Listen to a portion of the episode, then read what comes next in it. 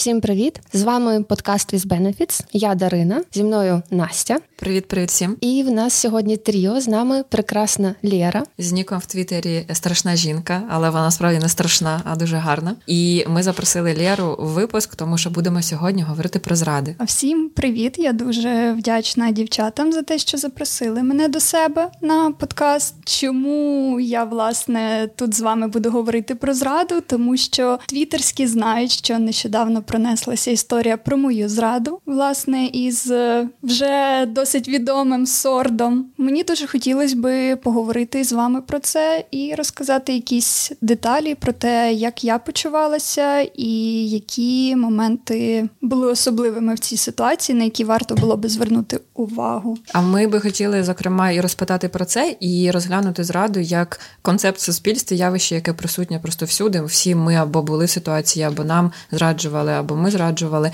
і розглянути це поширше, просто розібратися взагалі, чому таке існує. Тому почнімо.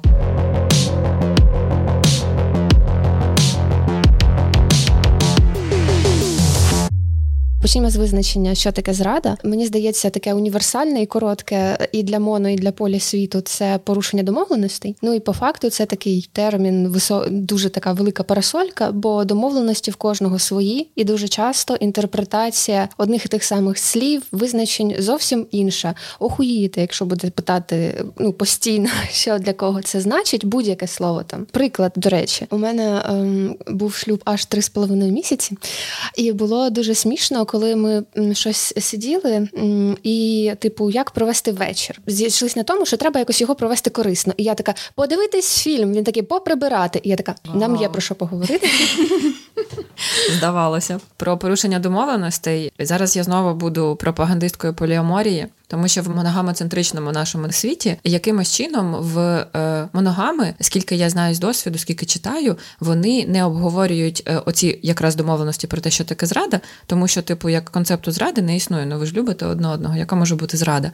І домовленість про те, що буде зрадою, типу, ну просто навіть говорити не можна. Тобто люди навіть возмущаються, що ти там, а, а що для тебе зрада? Типу, ти що хочеш мені зраджувати? Ти хочеш, ну, будеш порушувати якісь домовленості. І через те, що ніби як це порушення домовленостей, але домов як таких, типу, не існує, то коли людина щось порушує, то тут, якби, і доїбатися не к чому, але скандал все одно буде. сто відсотків буде скандал, і буде, будуть ранені, ранящі і так далі. Ну, от мені здається, якраз таки в моногамному світі це дуже велика проблема, тому що, коли ти вступаєш в ці моногамні стосунки, існує якась така ефемерна ідея зради, яка, якби, усталилась, але все одно вона занадто розмита, тобто начебто зрадою є секс з іншою людиною. Але з іншої сторони тобі можуть пред'явити претензії і за просто прогулянку з іншою людиною, і за якісь коментарі, і за якийсь флірт, і за якісь лайки. І mm. так можна розкручувати просто до нескінченності. І, власне, саме в моногамному світі, в якому я перебувала постійно, навіть зараз не можу сказати, що я з нього вийшла, це була найбільша проблема завжди, якщо говорити саме про зради.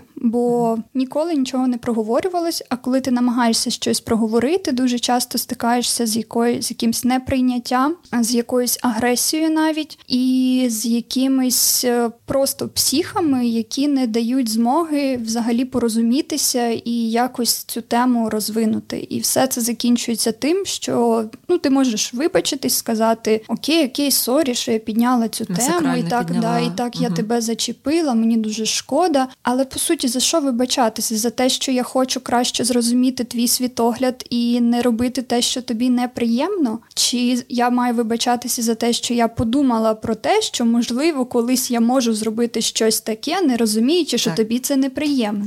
От мене якраз і тригерить дуже сильно в цьому, в цьому контексті те, що є концепт «все само собою зрозуміло». Ну чому це потрібно пояснювати? Невже це не зрозуміло? Ну, по-перше, цього, звісно, звісно, зради не буде. Звісно, у вас в моногамних стосунках, як людини, зради не буде, попри те, що п'ятдесят відсотків шлюбів розпадаються, зокрема, через зраду. Ну, не будемо. І в поліаморії, оскільки це доволі молода система стосунків, то там одне із перших, якби, постулатів – це бути чесним і відкритим. Але, тим не менше, не будемо вибілювати поліаморію, поліаморію, я це говорю, ми не будемо вибілювати поліаморію, тому що в поліаморії теж є зради, існують, і там є теж порушення домовленостей. Я просто говорю до того, що в поліаморному світі цей концепт хоча б обговорюється, тому що люди вже мають трошки інший майндсет в плані власної не ексклюзивності, але не в тому плані, що ти просто такий, як всі, а в тому плані, що ти не будеш один, хоча ти, звісно, ексклюзивний і особливий, але ти будеш не один, і це нормально. От я просто коли зрозуміла для себе цю ідею, то от в мене ще більше закріпилося те, що якби я би на зраду не сходила, тому що от я хоча б маю право в поліаморному світі мати щось інше. Ви не розумієте, це дещо інше. Це не зрада. І от щодо того, як у суспільстві ставляться до зради з огляду на те, які порушуються домовленості. Власне, коли із Сордом нас якось трохи почали зав'язуватися стосунки, це було десь місяці через чотири-п'ять після знайомства, я вирішила з ним проговорити, власне, в якому форматі мають бути ці стосунки, бо тоді я не була зацікавлена в таких ексклюзивних моногамних стосунках, скажімо так. І я, власне, йому проговорила, що я хочу там ходити на побачення з кимось іншим, але не зацікавлена займатися сексом з кимось іншим, і як він взагалі до цього ставиться, чого хоче він. Тоді я не звернула увагу, але він нічого не сказав, що хоче він. Тобто він просто мовчки мене послухав, сказав, що він не хоче знати про те, чи я з кимось десь буду зустрічатись, чи будуть в мене якісь з кимось інші стосунки, тільки якщо мене хтось образить. Але згодом, вже ще десь місяці, через два-три після цього, я в нього починала розпитувати, що для тебе взагалі зрада. І він розказав, що для нього зрада – це якщо я матиму якийсь фізичний контакт з кимось, про який він не буде знати, або кимось його заміню емоційно повністю. Тобто вийшла така ситуація із mixed signals. З однієї сторони, я не маю йому розказувати про те, що в мене хтось є чи був, а з іншої сторони, він вважає це зрадою. І тут вже було трохи незрозуміло, а як взагалі поводитись. Ну і от, власне, не дивлячись на те, що я намагалася все це проговорити, і начебто як була активна участь в обговоренні, в обговоренні від нього, тим не менш, що протягом стосунків, що вже після них, після того, як ми остаточно все завершили, я вже дізналася, що в нього протягом цього часу були такі самі проговорені моногамні стосунки з іншими жінками. Не одні. Навіть, так, не одні. Ну, я нарахувала сім дівчат, далі просто перестала рахувати. Оце а... і є ресурсність, розумієте? І це разом з тим, що він одружений, хоча про свій шлюб він завжди казав, що це фіктивний шлюб. Це було абсолютно з першої зустрічі, він розказував, розказував всі деталі, чому він фіктивний, як він фіктивний. Але в останньому інтерв'ю, яке Бабель в нього взяли, на пряме питання, чи ваш шлюб фіктивний, він коротко і чітко каже «ні». Ну і судячи з риторики його дружини, ну не схоже, що це дійсно фіктивний шлюб. Або там дуже цікаві домовленості в цьому шлюбі. Мені не зрозумілі. Я ніколи не хотіла почути від нього, що це фіктивний шлюб, якщо це неправда. Я не була взагалі зацікавлена в тому, щоб з ним зустрічатися прямо з першої зустрічі. Але ще також він потім розказував, що він брехав. Я розумію, що це була обмовка, але це дуже така показова обмовка, коли він сказав, я брехав дівчатам виключно за спільною згодою. Як? Дуже прекрасна я не знаю. Обмовка. Я буду тебе найобувати, ти погоджуєшся? Так звана поліаморія по-чоловічому. Ну, отже, щодо ставлення е, до зради в суспільстві. Я от ще бачила, що коли там, наприклад, ідуть розмови про зради в поліаморних стосунках, то все, тут збираються інцели, білі, гетеросексуальні мразі. От, і починається. Вибачте, це тиждень, щоб ви розуміли, коли Арестович знову обісрався, і його спокушала двохвилинна дитина, тому в мене горить, і я буду хуйсосить чоловіків. Я все сказала. Ми дуже за нею. Мені, наприклад, ну, боляче таке читати, бо, типу, як би там не було, це порушення домовленостей. Я дуже співчуваю людині, яка з цим зіштовхнулась. Але, типу, реакція, ну, по факту, якщо брати, наприклад, big picture, Тобто, зазвичай людина, якій зрадили, вона, типу, умовно, суспільством підтримується, плюс-мінус. На жаль, та ситуація, яка була в Лєри, то взагалі піздець. І завжди весь хейт летить в третю людину. І я вважаю, що це не виправдано, не ок, бо дуже часто, ну, якби це по факту ініціатива йшла від тієї людини, яка угу. почала зраджувати. Ну, типу, чому до неї там питань нема? У нас просто ще велика проблема із жіночою суб'єктністю у суспільстві, тому що вона патріархальна і мізогінна. І коли ти виявляєшся коханкою в шлюбі, незалежно фіктивний чи ні, але оця легенда з домом химер, з тим, що на такому прекрасному шлюбі побудоване видавництво і все таке, і тут ти виявляєшся третьою the other woman, типу третьою жінкою, не одною третьою жінкою, як виявилося, і ти про це говориш відкрито, то тобі, звісно, там просто, я заходила в реплай, і там летіли якісь просто там, ну, жінка зізнається, що вона постраждала від е, чувака, який брехав, зраджував, е, але він одружений, ніхто далі нічого не слухає, і Лєрі просто такі гадості писали, там, ну, чуть ли не смерті бажали, якщо не бажали, я не, не дотичувала, напевно, до цього. Смерті, слава Богу, не бажали, але так, знаходилось достатньо багато чоловіків і, на жаль, жінок, які писали щось в стилі, ну, що ти хотіла від одруженого? Ну, вибачте.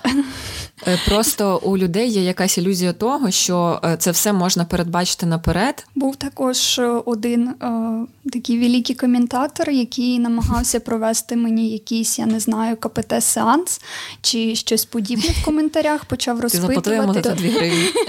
То він вчиться на Арестовича, щоб проводити, що він там екзорцизм проводив, чи ж?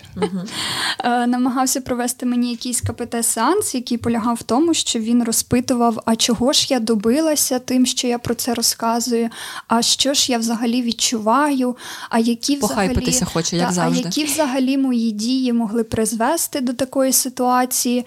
І так, оця велика кількість людей, які пишуть особливо щось подібне, а що було не видно по його обличчю, що він може брехати. Але, власне, Сорд в особистому спілкуванні він такий і є. Тобто манера його спілкування – це окружити людину таким, типу, веселим вайбом, добрим, і ще внушити, що дивись, який я кльовий, як я багато всього можу, вмію, не дивлячись на якісь мої важкі обставини, і який я веселий, і який я хороший. І, і тут взагалі, залучається маніпуляція та, і довіряй мені, він угу. прямим текстом мені постійно казав, ти маєш мені довіряти, все бо зі мною все добре, я єдиний, хто не наїбе, всі навколо брешуть. І, до речі, оце червоний прапорець, коли людина тобі прямо от вкладає в твою голову свої слова. Зазвичай діями це проявляють люди незалежно від статі, що їм можна довіряти, вони надійні, все таке. А тут прямо от зараз, аналізуючи ретроспективно, не знаю, сорі, якщо я ображу там аналізом якимось типу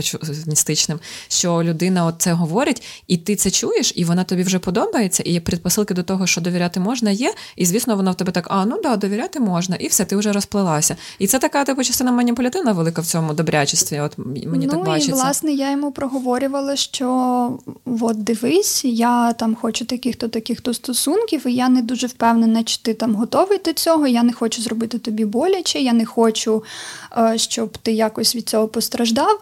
І він завжди, ну, тоді мені проговорив, що ти маєш не стримуватись, все хорошо, я великий хлопчик, я знаю, що я роблю, зі мною все буде mm-hmm. добре, вір, довіряй, uh-huh, і все uh-huh. по тій самій шарманці. Звісно, це був червоний прапорець, який я проігнорувала, і це один лише з них, і я думаю, ми ще тут знайдемо багато яких.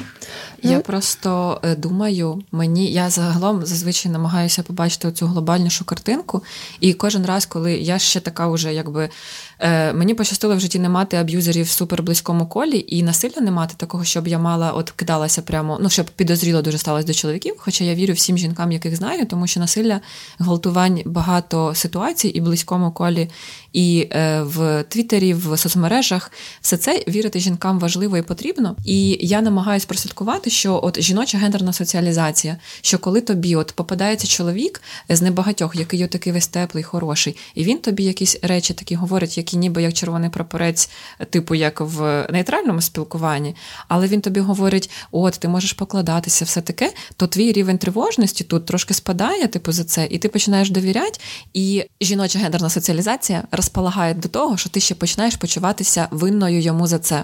Ти хочеш йому вернути оце. От. Тому що жінки, conditioned, як це, жінок налаштовують на те, щоб вони облажали всіх навколо, особливо роднуліка, і якщо він особливо такий добрий, хороший, весь типу медвіжонок. Ну і ще, власне, на першій же зустрічі, коли ми з ним просто по-дружньому спілкувалися, після того, як він мені там навалив, який він класний, прекрасний, які в нього бізнеси, які в нього ідеї і так далі, він нарешті мене слухав. І слухав дійсно, так прям в очки заглядав, прям так прижимався нижче мене, сидів, щоб роздивитися, послухати це все. І я тоді йому розказувала про свої якісь проблеми, в тому числі про якусь тривожність, яка в цих стосунках виросла просто до небачених висот. Угу. І це було страшне, і, власне, він на цьому дуже сильно на це давив. Тому що кожна якась проблема, яку я піднімала, закінчувалась тим, що він або я казала, що ну я просто тривожна, я накручуюсь. Він ще додавав, а на що ти під мене копаєш, а на що ти взагалі слухаєш інших людей, вони нічого не знають про мене, але ти чомусь вирішила їх слухати, а не мене, чому ти взагалі не зі мною поговорила, а з ними. Причому, що яка я завжди з ним говорила. Маніпуляція. Мені навіть здається, що він вірив тому, що він тобі навалював в цьому плані. Власне, оця фраза «Існуємо тільки ми» звучала від нього практично прямим текстом, коли там черговий раз якісь з зовнішніх джерел мені приходили червоні прапорці, і він казав... А що тобі говорили зовнішні ці джерела? А, ну, один раз було, що моя хороша подруга мені, ну так акуратно запитуючи, чи у вас відкриті чи, чи ні стосунки, сказала, що в нього є інша дівчина. Тобто не просто, що він там з кимсь спить, а що в нього є інша дівчина, яка з ним там поруч перебуває. А друге, TikTok колись побачила, і там в коментарях багато чого такого писали, неоднозначного, стосовно того, що він не бубочка і не хороший. І коли я йому про ці всі моменти розказувала, це після TikTok він мені сказав, як же ж я хочу, щоб нарешті від нас це все відвалилося, і ми спокійно собі жили, і типу, все було хорошо. І тільки mm-hmm. ми з тобою вдвох, щоб не було цих ніяких приколів ззовні, щоб ніде нічого не прилітало, бо ж всі навколо його не знають, але щось про нього обсуждають і обговорюють. Ну, да, і, типу, це, мені здається, стан, типу, умовно, що там нас ніхто не зрозуміє, там, бла-бла-бла, і це все, звісно, дуже ізолює, ну, в якомусь плані і в якийсь момент. Не знаю, це, звісно, все дуже сумно. Ну, і найбільше мене вибісило, ну, от як моє розуміння ситуації.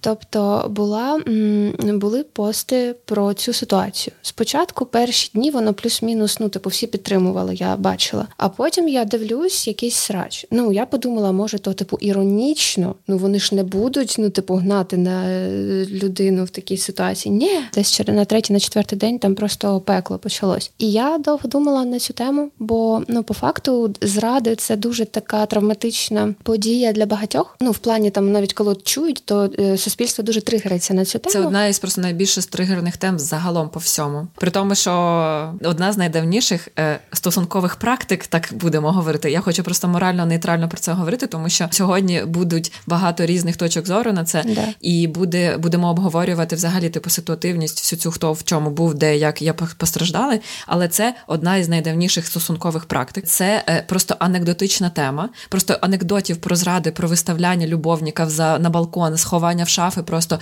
плодиться. Суспільство по факту реагує на це, наче їх це травмує, і вони намагаються, ну, дуже часто я от бачу, що там жінки а-ля, типу, одразу там починають victim-blaming, типу, що от з нею це трапилось. Сама тому, дура, що, да. Да. Чоловіки теж там починають вдягати біле пальто, які вони не всі класні. Ну, чоловікам, мені здається, в цьому плані легше, бо... Тому що чоловіча зрада, вона не так стигматизована. Да. Але мене, ну, я е, мразь, я дуже часто, коли анекдоти якісь ідуть, чи якась ситуація, я все переставляю по, ну, типу, по статі. І чомусь зовсім інша реакція. реакція. Ну, от... Стрілочка не повертається чи повертається? Вообще... Вічне питання. Ці чуваки, які там за традиційні цінності, вони перші, хто там зраджують, а потім такі, ну вибач, бубочка, бла-бла-бла і так далі. І дуже ранило навіть, коли там дівчата писали, ну, якийсь бред. І цей вайб, типу, я не такуся, я от граю по правилам чуваків. Зі мною такого чуваків. Не ставалося і не станеться. Це да. Знову ж таки оця штука, помилка вижившого, да. Аля, що з тобою такого не ставалося, відповідно, ти ставишся зверхньо до тих, з ким це сталося. І оця відсутність емпатії, мені здається, у дорослих людей це така небезпека, тому що вони просто хейтили Лєру просто за те, що в неї, з нею це сталося. Тобто, да. Знаєш, з тобою, наприклад, ти зламав ногу, і наші батьки, звісно, на нас орали, коли ми ламали ноги в дитинстві, да. Але це абсолютно нездорова схема, тому що, ну, це може статися з будь-ким, і ти не контролюєш, тобто ілюзія оця контролю всього світу, можливо, комусь в їхньому рожево-поні світу, в світі вдається контролювати все, і їм це ок, їм щастить на те, що люди такі, але ж не кожне, не, ти не можеш контролювати все, і ти не маєш все контролювати. Просто, ну, це взагалі якась больна схема, мені здається. Ну, і тут ще декілька таких поверхів. По-перше, окей, навіть якщо ти так думаєш, нахіра брудом поливати і писати гадості, це по-перше. А по-друге, що мене... Посміло. Да, типу, вибісило. Так це те, що я... Це питання, що більше травмує. Ну, типу, ця подія, яка сталася і неприємно, чи реакція суспільства, коли тобі говорять, ой, бля, ну а що ти очікувала? Ну, наприклад, бо мене, ну, типу, mm-hmm. не знаю, я якось до зрад дуже так чутливо відношусь, і мене, ну, коли я про цю ситуацію дізналась, ну, мене винесло нахуй. А потім, типу, коли я почула цей хейт в суспільстві, то мене просто вбило в квадраті, бо, ну, це дуже неприємно, тобто це дабл ретравматизація. сто відсотків ретравматизація. На коментарі чоловіків було набагато легше реагувати в тому плані, що, ну, або не реагувати, або якось іронічно їм відписати, да, ти правий, молодець, котик, іди там з'їж печеньку. Але коли пишуть жінки, то м- через те, що моє оточення жіноче, вони всі дуже підтримуючі, дуже емпатичні і особливо нові мої знайомства, які після цієї ситуації сталися. Ну, це взагалі супер жінки, я б сказала, але коли пише жінка, що треба було дивитися, з ким ти йдеш гуляти, або а нащо ти взагалі там на Тіндер зайшла, а нащо ти то, а нащо ти сьо. Я розумію, чому вони це пишуть, тому що я розумію, що їм страшно опинитися в такій самій ситуації, навіть може якщо це підсвідомий страх. І коли я про цю ситуацію говорю, виношу її, то вони бачать небезпеку в цьому безпосередньо для себе. І вони намагаються якось себе захистити. Тобто, тобто я в доміки. Так, я в доміки, я буду грати за правилами чоловічого світу, я буду обережна, я буду, там, не знаю, умовно, подумаю, що я вдіну,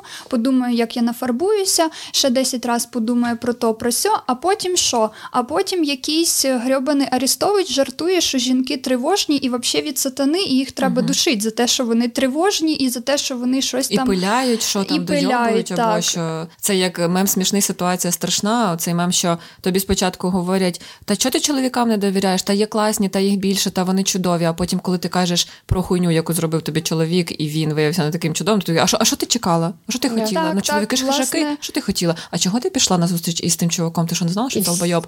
І всі претензії до жінок, типу, немає правильної відповіді. Тобто, або ти тривожена не така, або ти... А, а про що ти думала? Просто з цією, за цією логікою в руках жінок знаходиться уся влада і контроль світу, і оця фантазія і суспільна. Портал. І портал, звісно, портал в животі. Помнім, помнім, як за, за, за, говорив він, що ми, типу, контролюємо, у нас вся влада, ми все маємо, можемо, відьми, просто відьми, але якимось чином нас обсирають і постійно говном поливають, коли ми говоримо просто про те, що з нами сталося щось хуйове. Особливо, якщо чоловіки в цьому замішані. Хочу ще додати момент, мене найбільше ще вгасило, коли там дівчина записалась до нього на курси, і там, типу, відповідь була ось на той вебінар його. Ой, я відчуваю провину, мені так хірово, що я от така, я так думаю, блядь, ти заплатила денюшку, uh-huh. щоб так себе почувати рілі. До ну. нього це до Арестовича, якщо що. Та ще подумають про когось іншого. Це полювання на відьом, ну, дуже сильно заїбало. Я дуже гостро реагую на якісь такі штуки, бо, ну, типу, скільки можна? Постійно винувата жінка, то не так, сьо не так, тривожна. Я будь-якого чоловіка можу взяти і, ну, коли мені говорять, що я тривожна, я просто беру і розписую все, що я, блядь, чула тривожного за uh-huh. останній день. Просто рівень того, як чоловіки справляються зі своїми емоціями, такий, що, мені здається, їх взагалі не можна допускати до чогось відповідального взагалі в житті, поки вони не поїдуть на якийсь необітаємий острів, там не прокачають свою емпатію і не вернуться. Я би ще хотіла згадати цей момент з Твіттера, що люди, які підтримували е, Сорда і поливали говном Лєру, зокрема, вони е, ніби як підтримували свого, вибачте, братину. І е, моя подруга е, написала трет про те, що е, дуже прикро, що чоловіки вступаються одне за одного, тому що ми, типу, братани, ми такі, типу, ми комради, ми, типу, дружбани, але вони вступаються тому, що він чоловік, а не дивляться на те, що він начудив хуйні якоїсь. І вона просто розповіла в той момент про те, що в неї був колишній, у якого був сусід, який, він точно це знав, підсипав дівчатам щось у напої, е, звучи до себе їх, скоріш за все, він або робив з ними щось хуйове, або галтував їх прямо. І е, моя подруга питала свого колишнього, чому ти не, нічого йому не скажеш. І той чувак говорив, але ж це його життя, типу, що я буду лізти в його життя, це його особисте життя. І я тоді, я пам'ятаю, я просто сиділа п'яна у свого мужика дома, в його об'яттях, я зайшла в Твіттер і така думаю, блядь, знову. І пишу, чоловіки кончені. І наступного дня мене просто за це пібулили, карась прийшов, все, там був просто піздець, я на це реагувала все так, типа, лівим глазом, але було супер неприємно, коли мені почали бажати зґвалтування і відрізану голову через те, що я сказала, що чоловіки кончені в ситуації, в якій справді був кончений чоловік, мінімум один. Тобто, да. Ну, от в моїй ситуації мені писало багато його якихось друзів або знайомих, і жінок, і чоловіків. І така досить популярна фраза була, типу, ну, ми знали, що Сорд хуя в штанах тримати не може, але, типу, ну, ну, а що, це ж його особисте життя. Угу.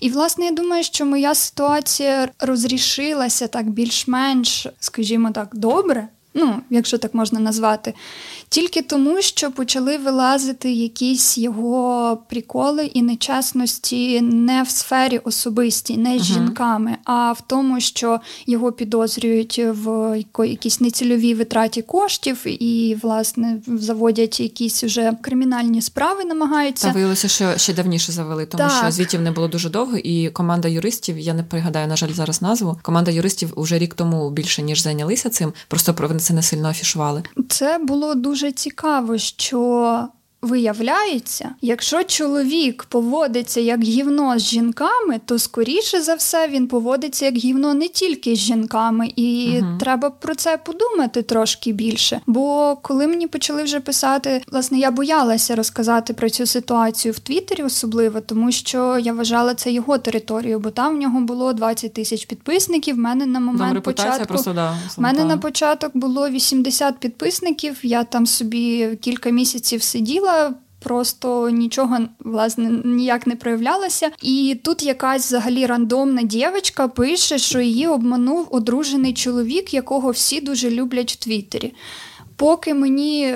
До того, як я розказала про це, поки я не отримала якихось підтверджень того, що... Не всі адекватні люди, яких я знаю там через Твіттер, його підтримують, і навпаки, дуже багато в кого є до нього питань. Я не змогла про це розказати, але ну я не можу сказати, що це образа, це якесь просто нерозуміння, а якого хріна ви мовчали. Тобто багато хто мовчав про багато що, і, і я не розумію чому. Ну, з однієї сторони я розумію. Думаю, що розумію. З однієї сторони я розумію, що в нього була репутація. Ні в кого немає якихось конкретних доказів його нечесних дій, але бути підписаним на нього, репостити його збори, в принципі, якось з ним комунікувати, це вже його легітимізувало, і, власне, на цьому він і будував свою свій авторитет. Відчуття Бо... безкарності. І навіть коли я почала там його гуглити, почала більше про нього дізнаватись, бо я нічого взагалі не знала про цю людину, коли я з нею знайомилась, то ти бачиш, ну, от ця людина адекватна, ця адекватна, у цієї хороша репутація, і вони з ним дружать, і він дуже любить кидатися іменами, не буду їх називати, любить дуже кидатися іменами, що ці люди мене підтримують, я з ними підтримую зв'язок, і значить, я от такий от молодець. Ну, і взагалі взагалі у мене був просто такий ор, коли там, ну, виходить ситуація. Тобто не одна людина говорить, що Сорд хуйло. Всі такі, ні, дівчата, ви щось, коротше, тойво. Ну, умовно, там ображали, як завжди, вони вважають, що фемка – це дуже образливо. Uh-huh. Дуже капець, взагалі. Uh-huh. А, от, і, типу, а потім, коли мова зайшла про міномети, і вони такі, так, а гроші де? Бля, ну, реально, я, я, я, я так ржала тоді просто, бо така несподіванка. Очередне свідетельство. Так, хуйова людина виявилась хуйовою у всьому. Офігенно. Хтось, якась користувачка Твіттера написала, що якщо людина патологічний брехун, то вона патологічний брехун у всьому. Тобто, так. Типу, ти можеш покривати, звісно, зради і гульки свого бра, бро, але, ну, в якийсь момент він тебе наїбе не хуєм, а чимось іншим. В подальшому ще відбувалося також знецінення, в принципі, того факту, що дівчата розказали про це. Ну, тобто не тільки я, а й багато інших дівчат щось сказали, хтось анонімно, хтось публічно. І далі ж посипалося це все на Сорда за гроші, за міномети. А потім, через якийсь час, вже після статті Бабеля, почали з'являтися пости по типу, що дівчата тут взагалі не при чому, і вони взагалі тут ніякої ролі не зіграли, а от міномети, міномети, звісно, да. Yeah. І я потім думаю, ну окей, про міномети ви вже знали дуже давно. Дуже багато хто піднімав цю тему. Мені також накидували, що а що ж ви, типу, про міномети нічого не знали, а ми тут вже півтора роки на нього гонимо за одне, за друге, за третє. І а як ви оце пропустили? Всі жіночі плечі. Так, і знову ж таки... Не змогла, не проконтролювала, не воспитала кукусіка, щоб він да. пішов, признався, де він дів'яє. І в тюрму не посадила. Не посадила в тюрму, не зробила всю роботу за всіх, за поліцію, за Твіттер, за його мамку і папку. І я після цієї ситуації взагалі задалася таким питанням. Якщо, наприклад, я спостерігаю, що моїй подрузі або моєму братині... Бреш. Слово матюк. Це слюри. Зраджують. То, типу, яка буде моя реакція? Поділюсь зараз своїми думками на цю тему, бо вона, ну, доволі для мене складна. З однієї сторони, там, наприклад, є деякі подруги, з якими ми обговорювали, що, наприклад, вони прямо сказали, що я там не хочу про це знати. Навіть якщо ти в курсі, то я не хочу. Це дуже популярний спосіб сприйняття. Да. Інші, навпаки, говорять, що я б хотіла, щоб мені сказали. І у мене була, ну, як, там не про зради, там була... М- Доволі делікатна ситуація. Це був ще далекий двадцятий рік, коли я тільки дізналась, що Кінкі-паті є в Києві, є новий поверх е, пізнання цього прекрасного міста. От, і ми розмовляли з подругою, який її на той момент хлопець е, начихляв, що, ну, типу, Кінкі-паті це умовно там просто там люди танцюють, вісляться і все таке. Я така, там людей їбуть. Вона така, ні, він сказав ось так. А мене це, ну, мене дуже вхарило, бо вона стала в позицію ще із розряду, там, що мені п'ять років, що приємного невігластва такого. Да, і вона mm-hmm. така, ой, Дарін, ну що ти оце, типу? Я така, лінк, два, три, чотири, п'ять. Ну, вона потім образилася, ми не розмовляли якийсь час. Тобто можуть бути такі складні ситуації, але, ну, якби, коли мене так тригерять, і ще й, типу, що я аля не розбираюсь, ну, йо-моє. Я знаю прекрасну історію про Святу Галичину, про Львів. Де була пара сімейна з дітками, чоловік, дружина. І чоловік з дружиною роками не спав, тому що він був, типу, як такий щось слабий в статевому сенсі, як, ну, як гласить легенда. Але виявилося, всі, всі її подруги і друзі знали, що він переїбав пів Львова. Але він хорий, він з дружиною не спав. І коли мені розповіла це моя дівчина, я така, це так прекрасно. Після цієї всієї ситуації я для себе, напевно, прийняла таке рішення, що мені байдуже, що я, скоріше за все, ризикую посваритися з дівчиною, якій я це розкажу, якщо в мене є якісь підозри. От, да. Але я краще їх висловлю, аніж буду мовчати, тому що, коли я була по іншу сторону, дві мої подруги мені щось сказали, одна не висловила підозр, бо вона якраз таки боялась, не знала, що, як, може вона щось неправильно зрозуміла. Тоді, коли я була в цій ситуації, перша подруга сказала, ну, я це прийняла, послухала, мені було там неприємно. І да, через те, що це стосунки були з Сордом, і після того, що він мені навалив, то я трохи віддалилася від подруги, бо вона в мене асоціювалася з таким от тригерною ситуацією, в якій я нічого не можу зробити, а можу тільки отримати купу негативних емоцій. Коли друга подруга мені щось у цей той же TikTok скинула, я вже була в такому стані, що, Боже, я не хочу нічого чути, я не хочу нічого знати, це все брехня. Але цей стан породжувався якраз з того, з безсилля, бо я знала, що я нічого не зроблю. Я не зможу з ним проговорити, це все нормально. Тобто не просто проговорити і почуватися винною, а проговорити нормально і щось зрозуміти і почути правду. Але я і не можу вийти з цих стосунків зараз. І тому мені було... ну, реально неприємно, і я могла реально схаритися. Єдине, що я просто себе стопила, я розуміла, що це неадекватна реакція, і, скоріше за все, ну, я розуміла, чому вона породжується. Якщо немає такої саморефлексії, то, скоріше за все, я би просто посварилася, та й більшість все. Більшість людей просто скандалить і посилає нахуй, тому що ти вриваєшся в їхній світ, лізеш в, їхній, якби, в, їхню, в їхнє життя особисте. Просто, просто якась моральна дилема є, що ти або ризикуєш, от як Дарина говорить, ризикуєш посваритися із кимось, за кого ти переймаєшся, тобі прилетить сто процентів, тому що ти насмілюєшся порушити ідилію, або ти мовчиш і такий, ну це не моє діло, от як оці е, братини е, Сорда, це не моє діло, навіщо я не буду лізти, це його, він сам це вирішить. От знову ж таки, тут зіграють, зіграти карту дорослої людини дуже легко. Всі дорослі люди, всі самі розберуться. І насправді це, типу, ну, це легітимна схема, але якщо ти свідчиш якусь несправедливість, тут як от, чи вступитися за людину, яку ти на дворі бачиш, як б'ють, чи не вступитися, чи повз пройти. Якийсь такий момент, от мені здається, що тут реально ти вибираєш, де ти хуйов получиш більше. Ну і от коли ми розійшлись вже з Сордом, і я почала дізнаватися про ситуації, де мені змовчали, мені було просто максимально образливо, типу, ну чому, чому ви змовчали, чому ви не сказали? Я розумію, що у вас не було якихось доказів, ну то підійдіть. Знову ж таки, доросла людина, сама розберусь.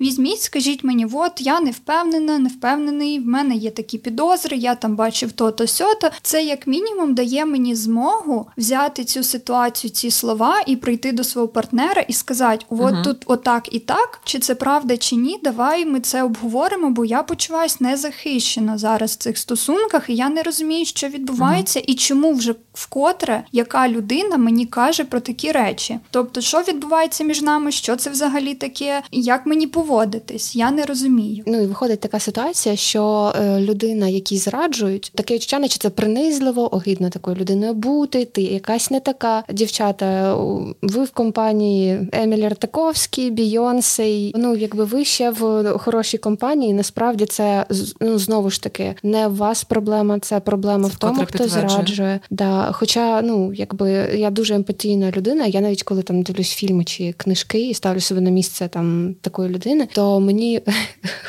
плохо, хуйово. І взагалі, я розумію, що для мене в моменті, мабуть, це був би не аргумент, але може з якогось там сто п'ятсот першого разу, воно все-таки стане краще, коли ви почуєте, що проблема не в вас. В цьому немає нічого принизливого, таке стається, на жаль, і хотілося б якось трошечки зняти градус від того, там, що це там фобія, погано і так, так далі. Хотілося б, щоб е, людину, яку, яка потрапила в ситуацію, що їй зраджують, не тягали за те, що вона, ну, що з нею це сталося. І от я просто ще м, згадую цей момент, що от е, говорили вже, що це анекдотична ситуація, багато анекдотів, що от реально всім весело, всі веселяться, і там такі там, от в українській традиційній Україні є фразеологізм прекрасний, який скок у гречку. І так називається одна із е, найпрекрасніших книг взагалі про от е, стосунки, моногамію, дестигматизацію, поліаморії і зради, зокрема, переклад Естер Перель, скок у гречку, книжка, е, саме про е, зради. Вона розповідає про те, як вона е, якимось чином із психотерапевтки, яка займалася загальним профілем, стала психотерапевткою зі зрад. І вона пише, зокрема, що типу, ну, всім весело і прикольно, поки це не стається з ними, а потім ти опиняєшся в ситуації або ну, в будь-якій, на будь-якому куті трикутника, і це починається проблематик, це стає все проблемно, і з цим треба якось розбиратися, тому що ранені всі. Я хотіла додати, що топ-фрази от саме на противагу хейту, які мені звучали, коли це все неслось, топ-фраза була це, е, в смислі для мене, по відчуттях, це коли мені писали «я тобі вірю, я за тебе». Тому що, да, було там багато різних, дуже співчуваю, що з вами це сталося, мені дуже шкода. Але на той момент в мене просто атрофувалися всі оці такі почуття, бо це, я впевнена, була якась захисна реакція психіки, і отакі просто слова, що мені вірять, вони просто витягували мене, тому що реально в певний момент здається, що Всім весело, всі на приколі. Класний інфопривід, можна да. потягати, mm-hmm. попліткувати. Це ж просто, ну, плітки про зраду, це топ-пліток просто найсмачніших. А ті, кому не весело, тим сумно. І не вистачало реально цієї підтримки від mm-hmm. людей, які я тобі вірю, я за тебе, все будемо mm-hmm. там вирішувати. Це, ну, це було дуже важливо, бо реагувати на отаку, на таке співчуття, я розумію, що воно теж дуже важливе. І коли з мене зійшла оця от... піліна такого емоційного відсторонення, то ці слова мене прям теж mm-hmm. дуже сильно підтримували. Але отаке «я тобі вірю, я за тебе» – це було прям ідеально. Просто mm-hmm. я сама не знаю часто, як підтримувати людей mm-hmm. в цих моментах. Mm-hmm. І часто думаю, що «та чого я буду писати? Напевно, вже сто людей написало там слова підтримки, mm-hmm. але ні». Писати треба слова підтримки, вони дуже uh-huh. важливі, і особливо показати людині, що ви їй вірите, бо, як ми говорили вже раніше, жінкам дуже часто в цьому не вірять, просто не довіряють, так. думають, що вони перекрутили, як і до мене були претензії. Істерички, та, що я перекрутила, угу. що чувак насправді поліамор, полігамний. Я поліамор, але дружина не знає. А Топ, ти все не фраз. Так зрозуміла, ти все просто неправильно зрозуміла, дівчата не зрозуміли, да. і все, вони просто... Просто щось собі надумали і розвивають з цього якусь непонятну хвилю хейту до прекрасної людини. І я б зараз хотіла обговорити, так як no judgment zone, саме ось ролі. Ну, мабуть, у всіх були випадки, коли і зраджували, і коли там ви були третьою стороною. І так, дівчата вам зраджували, ви зраджували, признавайтесь. Я... І те, і те було, на жаль. І до розумних, і до красивих. Чи зраджувала я в моногамному плані? Да, а так ні. Тобто ми проговорювали домовленості, тому це не було, типу, порушенням домовленостей, але моногами поскарбілись. Чи м- зраджували мені? Це або я не в курсі, або такого не було. Про мене просто, мабуть, треба сказати дисклеймер. Перший вже був, що в мене шлюб тривав три з половиною місяці. Встигніть. Встигніть зрадити навіть у найкоротшому шлюбі. Да. Її політична програма. От, по-друге, я доволі тривожна і уважна людина. І, як сказати, ну, я вважаю, що це м, плюс в плані тривожності. Бо я помічаю якусь зміну динаміки. І якщо mm-hmm. щось не так, я постійно, коротше, я заїбу. У мене є теорія, і мені розповідала це моя подруга, яка теж у шлюбі, що е, вона теж була на стороні, е, сторон, сторона, яка зраджує, що це завжди відчувається, тому що і я сама думаю, що так є, динаміка тонких оцих речей, якихось там буквально дотиків, бажання сексуального, яке вже десь реалізується, і що інша сторона, я практично впевнена, якщо у людини більш-менш є там здатність до рефлексії, то людина відчуває, що і зраджує. Зраджувана сторона завжди розуміє, що так є, але не завжди є докази, от як Лєра да. говорила. Ну, і тут ще момент буває, ну, чому я саме сказала, що будь-які зміни в динаміці, uh-huh. бо буває таке, що відсторонення, а буває, що навпаки, компенсація. Типу, о, ти так і класно. І теж підозріла. Да, типу, із розряду квіти, або там щось, типу, згадали, там бла-бла-бла. З Сордом все відчувалося, і це, власне, той факт, який піднімав мені дуже сильно тривожність, але тут проблема полягала в тому, що ти відчуваєш, так, в тебе є якісь підозри, так, ти йдеш, ну, логічна реакція, ти йдеш до партнера, намагаєшся вияснити, що не так, що відбувається. Але,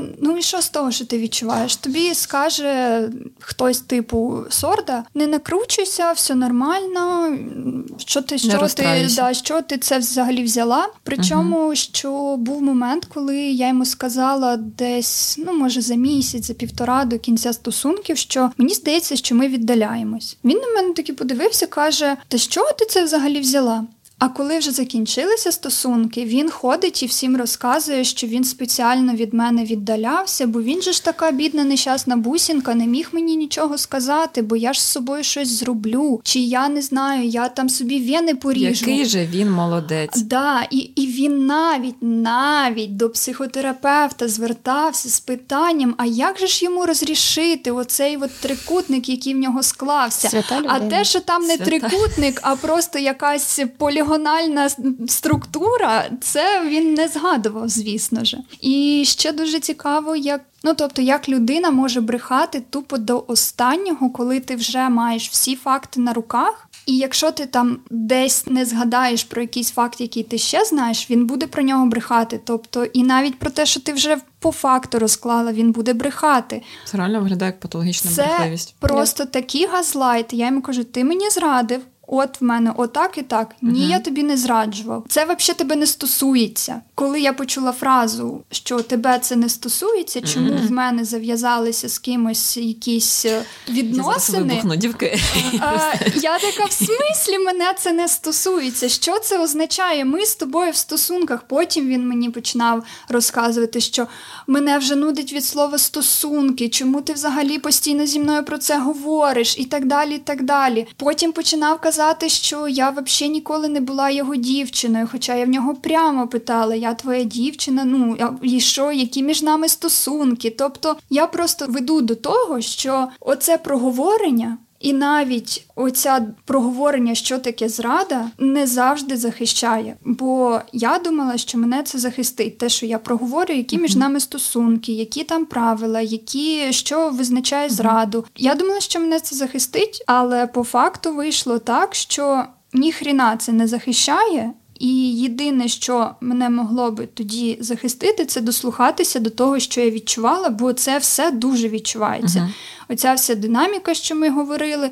Взагалі, в принципі, ну, я для себе визначила, що ну, люди не тупі, і це прям капець як видно і зрозуміло. Єдине, що чомусь жінок привчають, що це їхня тривожність внутрішня. Що ми оверреакт. Так, що ми оверреактед, що ми е, тривожимо, що ми накручуємо, що ми надумуємо, що ми копаємо під когось. Інтриганки, да, плітки, ми... жінки люблять копати, та, плітки якісь придумувати. Що угу. от мені нема чим зайнятися, і саме тому я...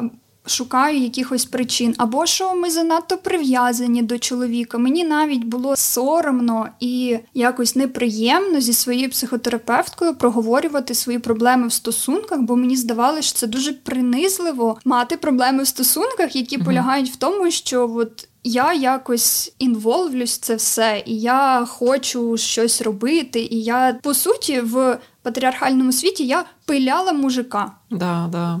І так, мені здавалося, що це принизливо. І тому ми дуже багато де, навіть з терапевткою, просто пропускали редфлеги, тому що я про них не розказувала. Uh-huh. Тому що мені здавалося, що це я накрутилась, я неправильна, і я ходила до неї, розказувала, яка я тривожна, яка я накручена, і uh-huh. як же ж все погано, а він така бусінка, все зі мною проговорює. Я не пам'ятаю, щоб мені зраджували в житті. Але я буду говорити з позиції людини, з якою зраджувала. То я е, потрапила в такі ситуації, де виявлялося, що я знала це, що людина одружена, і мені кличе в постіль чоловік. Я кажу, я не хочу, бо ти женат. Я знаю, що ти женатий. Він такий, ну да, женатий, але там там щось сексом не складається, там хуйня. Я кажу, а чого ти женився, якщо в тебе все так хуйово в ліжку? Ну там є емоційний зв'язок, в нас все добре, я люблю її. І я кажу, а чого ти тоді з нею не поговориш про секс, наприклад. Ну, я, знаєте, от намага, я намага, я питалася. Mm-hmm. І оскільки ця людина, це такий от традиціоналіст-патріархал, попри те, що він е, в одних моментах прогресивний, а в інших оце таке, типу, як стосунки йому показали в житті, так, і, так він ними і користується. Каже, та ні, от я, я не хочу, не хочу і ранить, все таке. І я така, угу, проклята схемка. І врешті ми з ним, якби, сексом займалися. І я постійно йому це пропилюю, цю схему, там, про поліаморію, про відкриті стосунки. Він каже, що у мене складно підрядне життя і все таке. І я така, але ж ти можеш теж і типу не брехати і все таке. І він говорить, що в нього, він працює в начальник е, відділу, все практично чоловіки в нього працюють у е, офісі. І е, говорить, що він не знає чоловіків, які не зраджують дружинам. І я кажу, ніхуя собі. Він розповідав там буквально про те, що в одного чувака там чуть ли не сім коханок і дружина до всього. Я кажу, як він встигає все. Це що, я про так... Сорда? Ні, це не про Сорда. Це чесно не про Сорда, сто відсотків. Я згадала, як книжка «Сім чоловіків» Евелін Хьюго. Вау, нічого собі, поважаю. Стрілочка не повертається, пацани, поняли?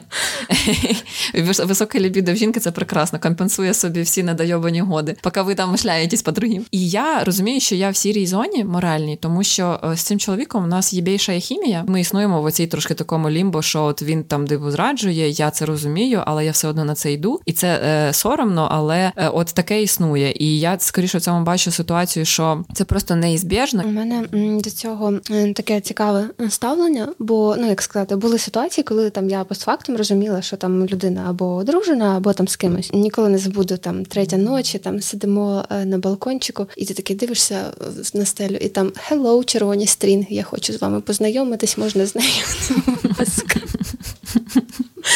От, але, ну, типу, це, це був нежданчик, але, ну, якби тоді це по факту було два рази онс, у них там якісь приколи були в стосунках, що то є, то нема, але взагалі у мене якось таке відчуття, мене ще підйобує моя психологиня. Коротше, що люди їбуться без ідеї, без концепції, без стратегії. Який чудовий лозунг для політичного, справді.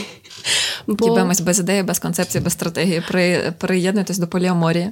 Бо у мене, ну як сказати, от у мене, ну, поліаморія для мене це стратегія, це от концепція. Тобто uh-huh. це, все це проговорюється. І от, наприклад, щодо зрад, у мене, як сказати, мене воно...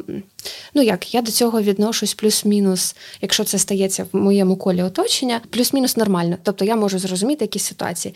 Е, перша от ситуація, там, наприклад, якщо ніхто нічого умовно типу не помічає, типу ніхто не робить якісь провокації, щоб там дружина дізналась там, чи ще щось. Тобто, щоб це все було максимально непомітно, я таке розумію. Не можу сказати, що я там умовно за таке, але я, ну, типу, буду поруч з подругою, я її mm-hmm. не засуджую. Ну, типу, в мене пріоритет лояльність forever, я від цього дуже страждаю. Це важк, важкий шлях. А, от. А друга, це, наприклад, я розумію іншу стратегію. Наприклад, якби там... Це, знову ж таки, я кажу з позиції там дівчини. То якби там, наприклад, я зустріла там якогось ахуєнного чоловіка, а я бачу, що він просто, не знаю, там, хочу з ним постійно бути. Ну, у мене просто такого ні разу не було.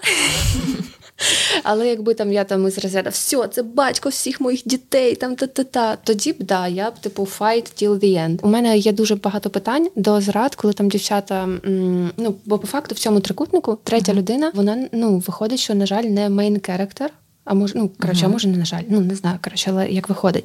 І мене бісить, коли йде пакосничество. Тобто там, наприклад, в, ну, як сказати, лишити якусь там штучку, щоб дружина помітила, mm. або там ще щось таке. Бо я така думаю, ну, ну якби по мені, не знаю, коротше, може це із-за якихось моїх травм іде, в тому числі, ну, як і у всіх, господи, що я там. Я була в позиції людини, яка зраджувала. Ну, це було давно. Просто це було не в одних стосунках, але всі вони були от якраз таки тими моногамними стосунками, де нічого не проговорюється, а є тільки оця визначена суспільством розмита модель. І зараз я розумію, що якби проговорювалось, це все було набагато менш травматично як для мене, так і для людини, якій я зраджувала, тому що кожна зрада, яка в мене відбувалася, вона закінчувалась тим, що я в максимально короткий термін приходила до людини, казала, що отак і так сталося, нам треба закінчувати стосунки. Зараз я не розумію, чому нам треба закінчувати стосунки,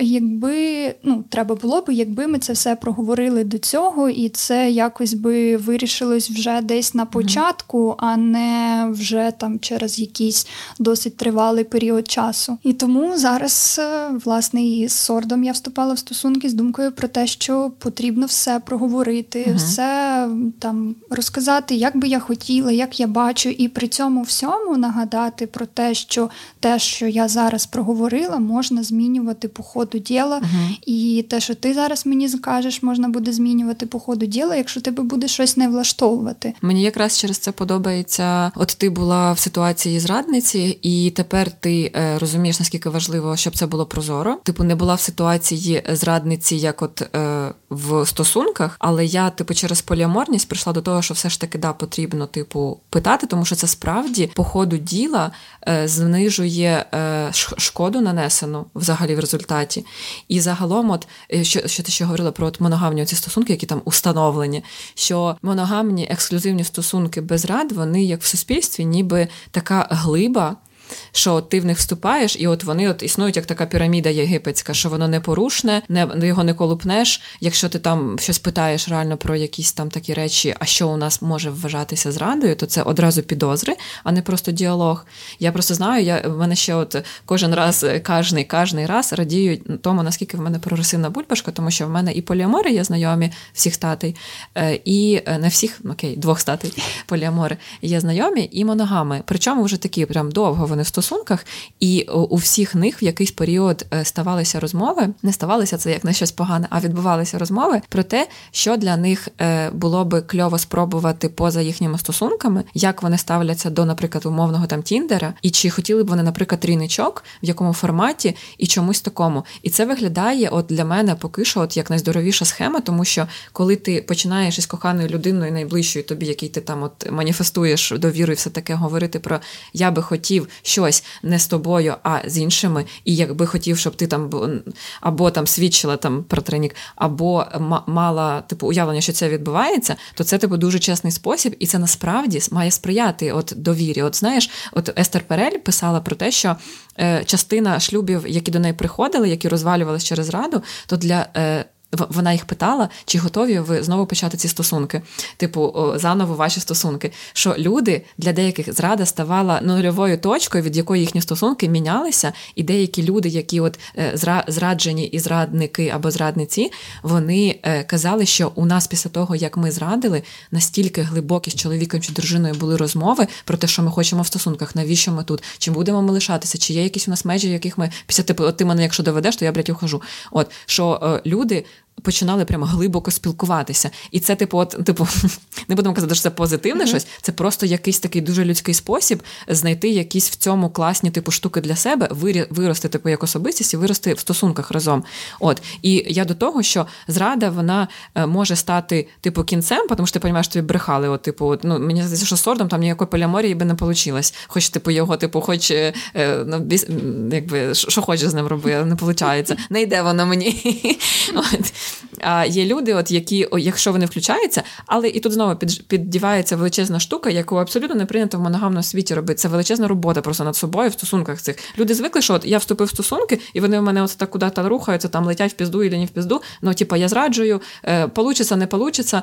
В мене є інша ситуація, коли я з самого початку знала, що мені сказав чоловік, що в нього є дівчина, але він іноді собі дозволяє зради. І оскільки між нами, опять же, я ж кажу, я типу на такій ситуації, очевидно, я зараз це зрозуміла, структурно, е, статистично іду е, через те, що між мною і людиною прям є більша хімія є, і там є щось типу прям суперсекс якийсь може бути. Я зрозуміла просто в комунікації з цією людиною, що він не цінує загалом жінок, е, що в нього така якась така пасивна трохи мізогінія, тому що якщо ти там близькій людині зраджуєш роками, і він то говорив, що він говорив про свої зради, але він це продовжував робити, і я зрозуміла, що мені в цій схемі незручно, тому що е, він е, просто не цінує, не вміє мене, і він якби і людей то не цінує загалом. Типу, а якщо ну, і мене не цінує загалом, тому що я теж людина.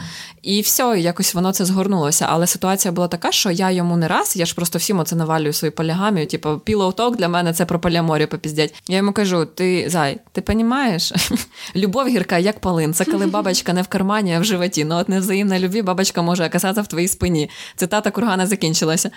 Е, я кажу, людський вид полігамний. І ти, якби те, що ти зраджуєш, підтверджує те, що ти не моногамний. Тобто для мене навіть оця серійна моногамія, це ж все одно полігамія. Тобто ми не вмираємо після, от моногамні люди не вмирають після того, як у них одні моногамні стосунки закінчились, вони переходять в наступні стосунки. І це якби така послідовна полігамія, виходить, яка називається а-ля серійна моногамія. Тобто ти розкохав одного, покохав іншого і так далі. Це у мене так було, коли я вперше Естер Перель, я не знаю, у дві тисячі вісімнадцятому році чи дві тисячі дев'ятнадцятому, як відкрила, і вона така, ну взагалі-то те, що в нас в суспільстві, це серійна моногамія. Я така, о май гад.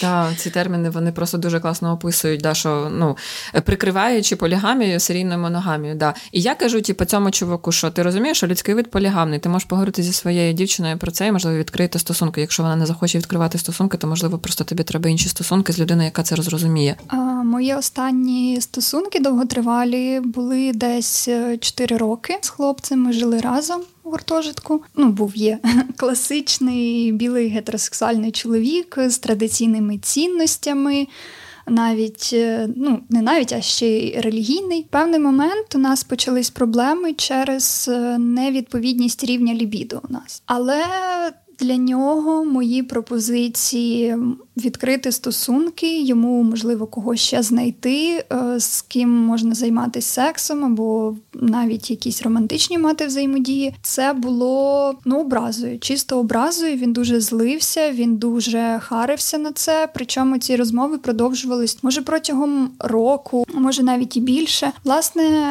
в певний момент ми розійшлись, далі ми знову зійшлись, як буває. І це закінчилося тим, що на фоні цих його категоричних відмов когось собі знаходити, він в один прекрасний день до мене приходить, тако розвалюється на стульчику і каже: а я був на блядках, а я, типа, поїбався з кимось. І якби я розумію, що я не раз йому це пропонувала, я не раз погоджувалась на це. І от іде цей вечір, коли він мені це сказав, ми говоримо, говоримо, там щось ходимо, він розказує, як це, що відбувалося. І я відчуваю, ну щось, щось мені не так. Ну, тобто, начебто я й сама дозволила, але щось не так. І тут, ну, і тут я розумію всю абсурдність ситуації. Чувак, ти так категорично відмовляєш, відмовлявся, угу. ти зі мною про це не домовився, ти нічого мені не сказав, і вже постфактум мені про це заявляєш. Угу. І коли я це відрефлексувала, слава Богу, що це сталося протягом кількох годин, а не протягом тижнів, місяців, угу. я йому це вивалила і кажу: ну,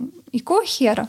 Що це угу. таке? Ми з тобою або будуємо якісь довірчиві стосунки, де ми про це домовляємось і говоримо, або, типу, ми не маємо стосунків, бо мене це не влаштовує. Тобто, ну я тоді взагалі геть випала, і угу. це до того питання, що як в таких моногамних класичних стосунках, ну класичних я маю на увазі тих, що в суспільстві вважаються тою непорушною пірамідою, угу. яку не колупнеш, як в них взагалі коментувати, як в них взагалі комунікувати з питань. Немає інструментів навіть для того, щоб Немає. про це говорити. Тобто ти боїшся навіть часто цю тему піднімати, тому що ти знаєш, це образить людину, скоріше за все. Якщо не образить, mm-hmm. то ти зіштовхнешся з агресією. Ясне діло, що я не хочу зіштовхуватись з агресією. Але якщо комусь, мені чи йому захочеться зрадити, замість того, щоб піти і проговорити, і наштовхнутися на можливу агресію, він обере варіант нічого не казати і робити так, щоб ніхто ніде не дізнався, але потім, може, його совість замучила, може йому захотілося uh-huh. похвалитися, який він молодець, половий гігант чи що, uh-huh. прийти і отак от, типа,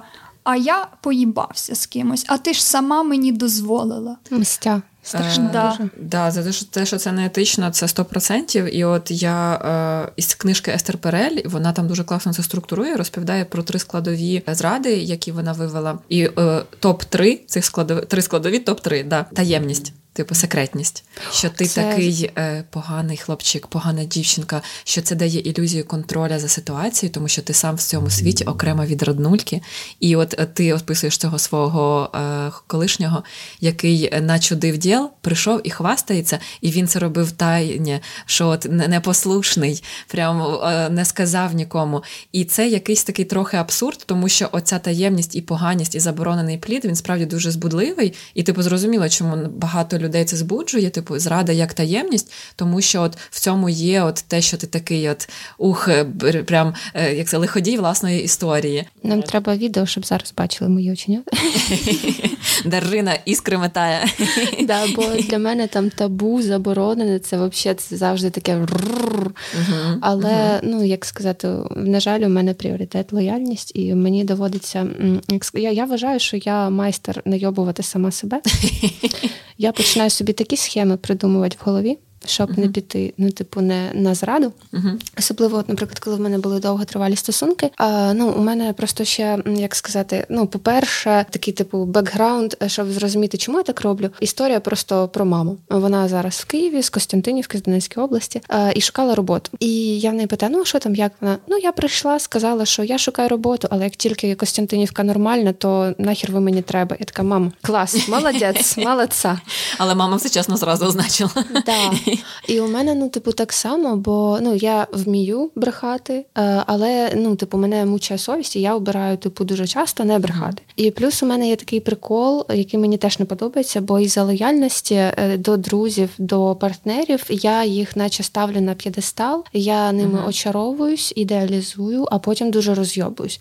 Але я вже зрозуміла, що це, типу, мої core value, і, типу, мені з цим жити, uh-huh. і просто треба адаптуватись і розуміти, що, да, заносить, і приносить як і прекрасне, так і погане. Тому, коли в мене були думки, там, наприклад, щось таке зробити, я така думаю, ну, бля, ну це ж, ну, родну, роднюліку, як то я там в очі подивлюсь, а йому ж там, ну, якби його це винесе, ну, типу, дуже травмує. Якщо про це дізнаються, то взагалі піздець. Ну, типу, і я, ну, типу, обрала, типу, виходити з стосунків, але як важко це було зробити, Це взагалі угу. титанічні просто зусилля були. Принаймні що... ти рефлексувала те, наскільки все погано. Так. Да. Щодо хімії, коли у мене, наприклад, ставалася така хімія, коли не можна, я просто займалась, ну, як сказати, як, якимось вид... Ну, коротше, я просто починаю задирати, провокувати, але, типу, щоб до сексу не доходило. Так, да, такі люди існують. Емоційний еджинг, я б сказала. Так. Да. І, і, коротше, ну, мені подобається таке, типу, прикольно. І взагалі от щодо зраду, то, що коли ми казали трошечки раніше, хотіла повернутись і, ну, не знаю, для мене це знову таки, якщо в схему намалювати, uh-huh. в, знову ж таки ми дивимося, що це дівчина, яка третя, ми uh-huh. обговорювали цю ситуацію, і часто це моногамні стосунки, то третя, вона як каталізатор. Тобто, коли uh-huh. ти казала про книжку, yeah. тобто вона підсвічує, там, наприклад, те, що, може, дружина була б не проти якихось експериментів, якби до неї нормально прокомунікувати. Зрада за сто відсотків завжди каталізатор чогось у стосунках, да. незалежно від чи, чи, чи, чиєї статі це зрада. Бо, типу, я дивлюсь на деякі пари, які там дуже багато років разом. Ну, і, по-перше, з однієї сторони, мене це гріє, і я е, намагаюсь не дивитись на мінуси, які там моногамів можуть бути. Е, mm-hmm. от, е, але, з іншої сторони, ну, коли там у мене були довготривалі стосунки, мене це лякало. В тому плані, що, ну, по-перше, якщо там чим довше у вас тривають стосунки, тим е, більше це вас зв'язує. І потім дуже, ну, я просто собі все драматизувала, я драма-квін, от, що із розряду, а якщо ми там, наприклад, десь тридцять п'ять чи в сорок, в нього йобне криза середнього віку, а, от, ми роз'їдемось, і що мені робить, і все, і я не самостійна, і тра-та-та, і в мене почалось, коротше, тектонічні суви плит, бо це теж впливає, ну, наприклад, а де знайомитись, ну, тобто, коли ви там дуже довго в моногамних стосунках. І не де... втрачати хватку, так би мовити, знаєш. Да. І, і Дарина пішла, пішла типу, накачувати хватку, коротше. Я хотіла сказати, Лєра підділа е, класну тему про от, е, скандали про зради, якісь там сварки і все таке. І я просто дивлюся, що в суспільстві люди, які зраджують, вони от ніби як готові йти проторяною дорожкою, але це не найлегша насправді дорожка, тому що ти вписуєшся в те, щоб в тебе були емоційні постійно качельки. Ну, хоча багато хто люди з неврозом, вони, я думаю, що на, на голці цього сидять. Але це емоційне виснаження, тому що ти постійно сваришся з людиною, з якою, наприклад, живеш, тому що, ну, типу, да, от люди живуть разом, знають про зради, підозрюють зради, параноїка, тривожність наростає, все це. І ви сваритеся, воно ж багато, ну це ж не просто там, типу, сідай, ми будемо сваритися за це. Воно проявляється в побутових, в побутових штуках, воно проявляється в тому, що людина щось підозрює, або заглядає в телефон випадково, або там, типу, хто, хто там, хто там, або думає, де ти, там, типу, ну, починає підозрювати, накручувати, це працює комплексно. Це з одної сторони. А з іншої сторони, наприклад, якщо ти хочеш зраджувати, або навіть не щоб зраджувати, хотіти зраджувати, мені здається, це така трошки формулювання криве. Ти хочеш не лише свою е, половинку моногамну, а хочеш щось пробувати з іншими людьми, і емоційно виснажливо також буде піти до цієї людини своєї і ризикнути всім, всіма стосунками, сказавши, що, мол, давай спробуємо щось, або там запропонувати щось, або принаймні поговорити про те, щоб ця людина... Ні, навіть поговорити про те, чи думала ця людина колись про щось таке, спитати, тобто це прямо підійти такі високі рівні довіри, і все це, оце все обговорення, воно точно буде емо... таке ж е, з іншим іншим просто знаком, типу, більше продуктивнішим, виснажливе, як і сварки, і постійна напруга, типу, в тебе вдома, наприклад. Деякі люди там вертаються додому, не хочуть, тому що вони постійно там скандалять. І це ж якби піздець. А можна, от я просто на, на власному досвіді знаю, що коли ми відкривали стосунки з хлопцем, ми були моногамні, я йому завжди розповідала про те, що я, якщо там крашилась на когось, хто мені подобався, потім ми відкрили стосунки вже е, і селилися, е, ми сходилися з ним вдруге, відкрили, і ми над цим багато працювали, дуже багато е, говорили про це, дуже багато було емоцій, звісно, це все було на підвищених тонах повсякчас, але зрештою ми приходили до консенсусу, але я в певні моменти відчувала просто от, оце типу хештег «вияснення отношеній». І коли я сиділа і думала, блін, і в мене просто розколюється голова після цих там двох годин, це в поліаморному ключі, це називається процесинг. Після цього процесингу ми дуже багато що розібрали, дуже багато в чому визначилися, але це настільки морально просто мене виснажило, але на противагу я згадувала наші моногамні сварки про щось, навіть не про там, чи хочу я на блядки, чи не хочу. Це теж було, що типу, там, ти наступного дня вже такий, блін, давай просто на тихих вібраціях каких-то сьогодні побудемо. Я просто, в мене немає часу, ну, не, не часу, немає ресурсу на те, щоб якось. І от я думаю, логічніше ж, напевно, спробувати з любімкою попробувати щось нове і ризикнути, звісно, або ризикувати просто отак от over and over, але я думаю, що цей ризик люди приймають набагато ем, охочіше, тому що він соціально прийнятний, тому що зраджують, типу, всі, всі чоловіки навірні, всі жінки розуміють це, або там, типу, вертихвістки, або що, тобто, можна прикласти будь-який оцей моралізаторський, коротше, тейк на будь-яку оце типу ситуацію зради в моногамному ключі. І саме тому, коли ти починаєш про поліаморні якісь штуки розповідати, я була сказала своєму цьому зраджую, зраджуючому моногаму, е, кажу, він такий,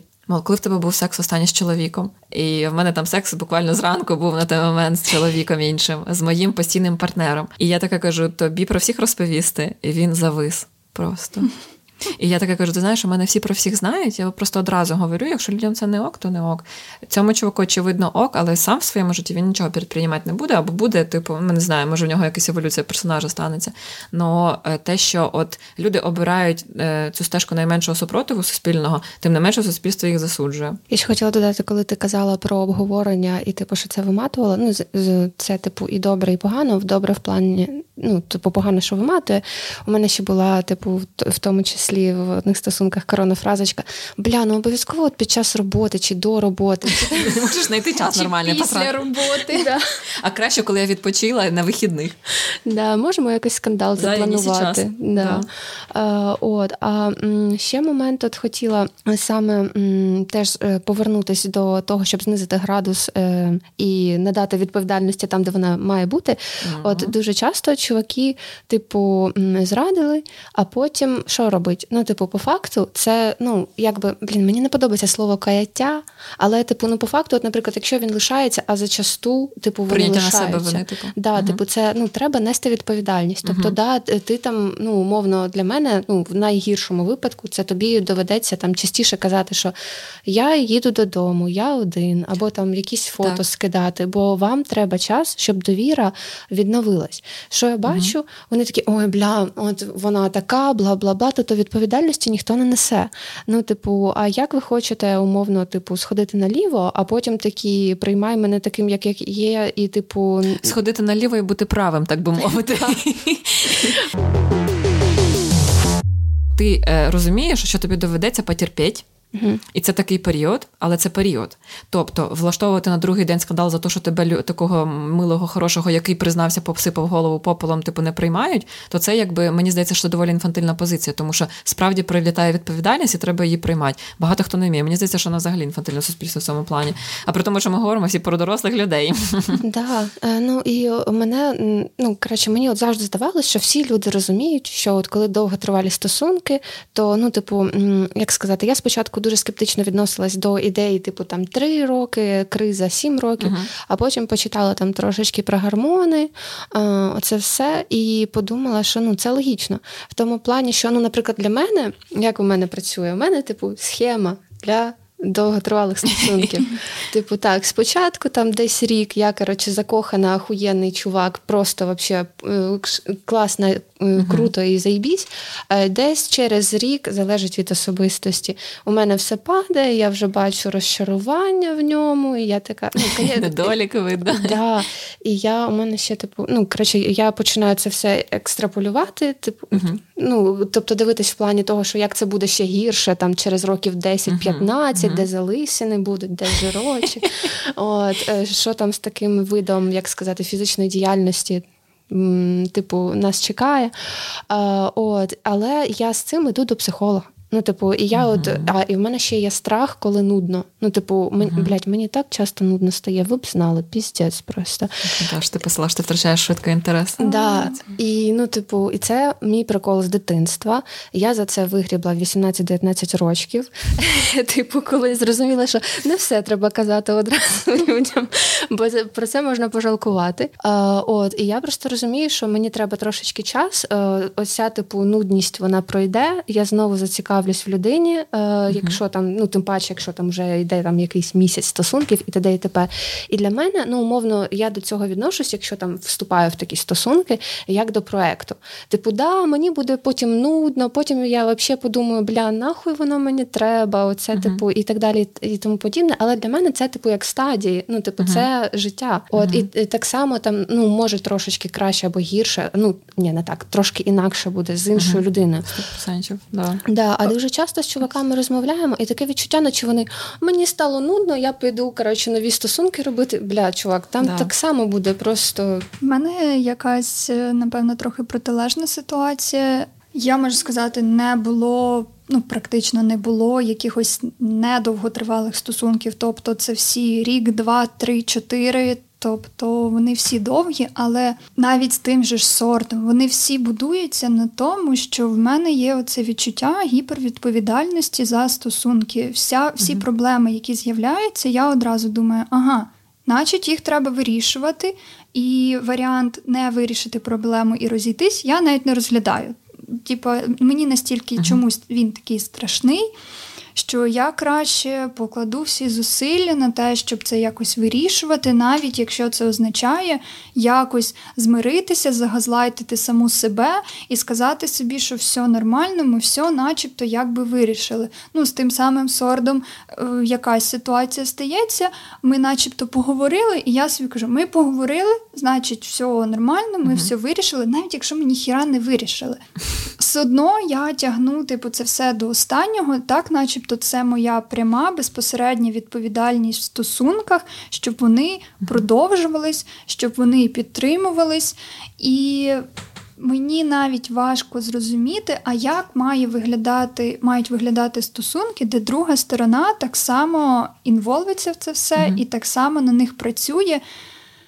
І мені просто через це дуже важко, і з психологинею ми теж говорили, вона не раз мені давала цю якусь там техніку, поріг відповідальності, коли я маю визначити якийсь шматочок, за який я відповідальна. І для мене, може, навіть певним відкриттям стало, що я відповідальна навіть не за п'ятдесят відсотків, бо крім мене і партнери, тут існує ще багато якихось зовнішніх факторів, на які я взагалі не можу впливати, mm-hmm. в принципі, в цих стосунках. Угу. Я тебе дуже розумію. Я коли включаюся в якісь комітети, такі стосунки, якщо це не просто прохідні романи, афейрс чи щось таке, то я теж, в мене оцей штука з гіпервідповідальністю, що в мене почуття вини загострювалося, ну, до, до, до терапевтичні часи, коли я не пропрацювала ці штуки, що ти думаєш, от, я можу ще щось вирішити. І якщо людина комітиться на це вирішувати, то ти ніби відчуваєш величезну підтримку, це суперресурс дає. І якщо виходить це проговорити і вирішити, то стосунки реально грають новими фарбами. Але це тільки якщо людина реально включається, хоче, а не заминає все це, типу, зайчий котик, самольотик, все, типу, давай, не переживай, держи букет. Тобто, ну, тобто це не вирішення, це, знаєш, такий патч, патч, який, як патч, це, типу, пластир на розбитому склі.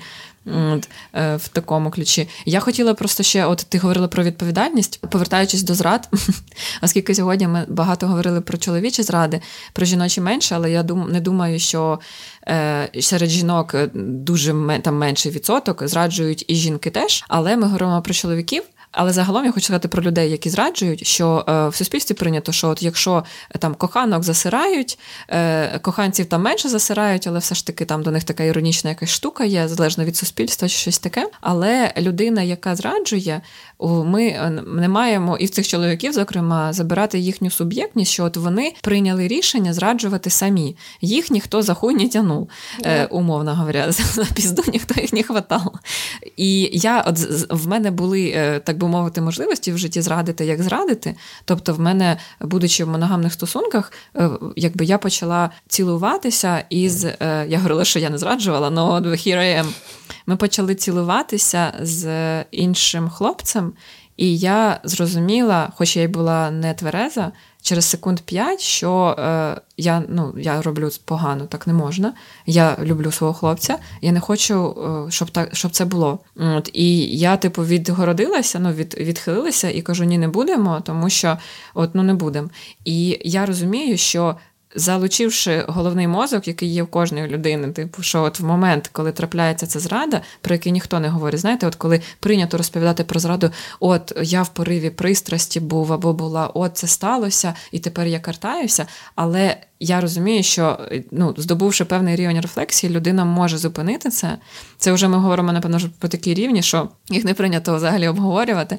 Але відповідальність є на людині, яка починає зраджувати. І якщо це сталося, типу, да, класний варіант піти розказати своїй любімці, що случилось, і проговорити про це. Тому що, ну, хто не без гріха, типу, всі люди е, піддаються імпульсам, у всіх може бути свій, свої обставини для цього.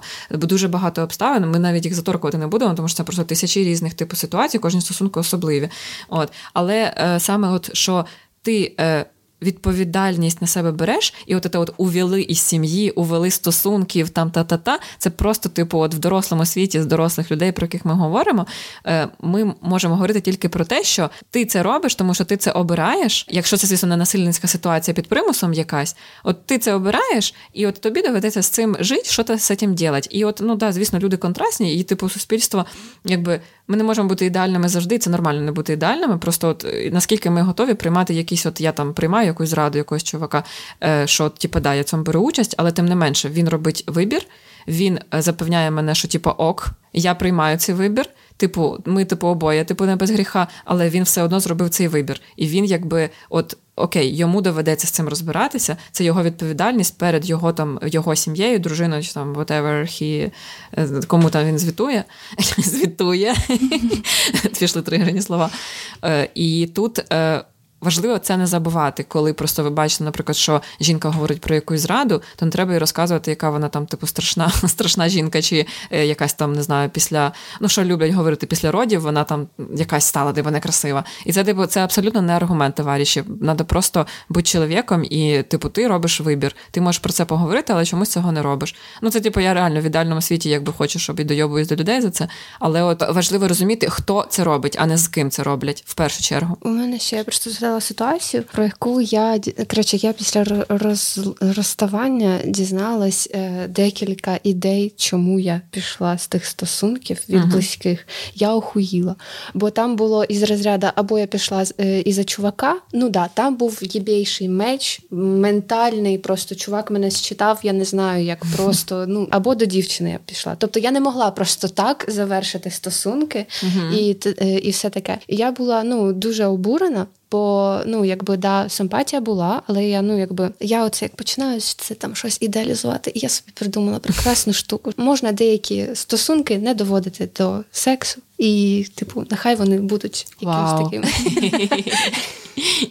Мені ще дуже кумедно, коли люди намагаються виправдати свої якісь дії тим, що в них інстинкти. А я просто Ох. обожнюю цей тейк, тому що за фахом я біологиня. І та і мене, мене просто супер вкурвлює, коли говорять про якісь інстинкти в людини, бо в людини не існує взагалі інстинктів, крім одненького, та це легке припідняття брів, коли ми бачимо когось зі знайомих. Це єдиний інстинкт, який знайшли в людини на даний момент. І виправдовувати якусь свою поведінку тим, що в тебе, я не знаю, який там є статевий інстинкт чи що, чи в тебе інстинкт розмноження. Угу. Вибачте, це не робить інстинкт. Це як, наприклад, павук плете павутину, ти його перериваєш, переносиш на інше місце, і він з того самого моменту починає, точніше, продовжує її плести. Бо він нерозумна істота, у якої немає свідомості. В тебе є свідомість, ти можеш uh-huh. відповідати за свої вчинки і маєш за них відповідати. Uh-huh. І оця, оця от проблема, що немає просто в подальшому відповідальності за свої дії. Тобто, навіть якщо сказав, як ми проговорювали до цього, що навіть якщо сказав, ти не несеш відповідальності за те, що в подальшому, да, до тебе пропаде довіра, її треба вибудовувати заново, а не просто дивись, який я хороший, я ж сказав, значить, все, я тепер молодець. Щодо ідеї про там інстинкт розмноження, чи як його там обізвати, я просто подумала, що у мене була один раз теж, я ж люблю все ідеалізувати, така прикольна тема, я така подумала, десь почула якийсь, десь, коротше, почула, що там можна завести дитину від там якоїсь, ну, типу від різних рас, і тоді там твій рід, ну, по факту, там вообще при будь-яких, коротше, даних все буде прекрасно. Але ми живемо в патріархальному суспільстві, на жаль, щоб там не казали, і, типу, і реально, по факту, коли там говорять про такі, типу, інстинкти, то мають на увазі в основному чуваки, а не те, що там завести купу дітей.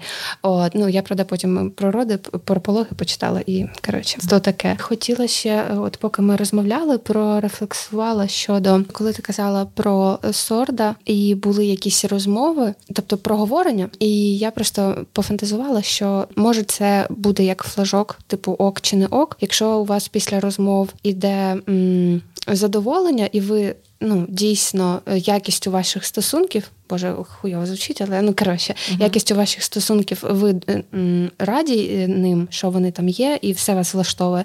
Це одна штука. Але мені здається, що, може, типу, редфлег був в тому, що то було тимчасове полегшення, а не задоволення. Ну, тобто, в плані, що був високий градус, все було, ну, не ок, і просто трошечки стало краще, і воно сприймалось як, типу, о, це вирішення проблеми, а то було просто, типу, пластир, коротше, сламану ногу, умовно. Uh-huh. Uh-huh. Ну, я цілком думаю, що так і могло бути, тому що з прикладом першого, те, що я дізналася про його зраду, що в нього є інша дівчина, ми начебто з ним все проговорили. Це якраз той шматок розмови, який я викладала в телеграм-каналі, бо він в мене був збережений. Там, по суті, він нічого не пояснив, але все закінчилося тим, що він якби сказав, що от мені дуже погано через це все, я вибачилась і сказала, що і мені теж погано.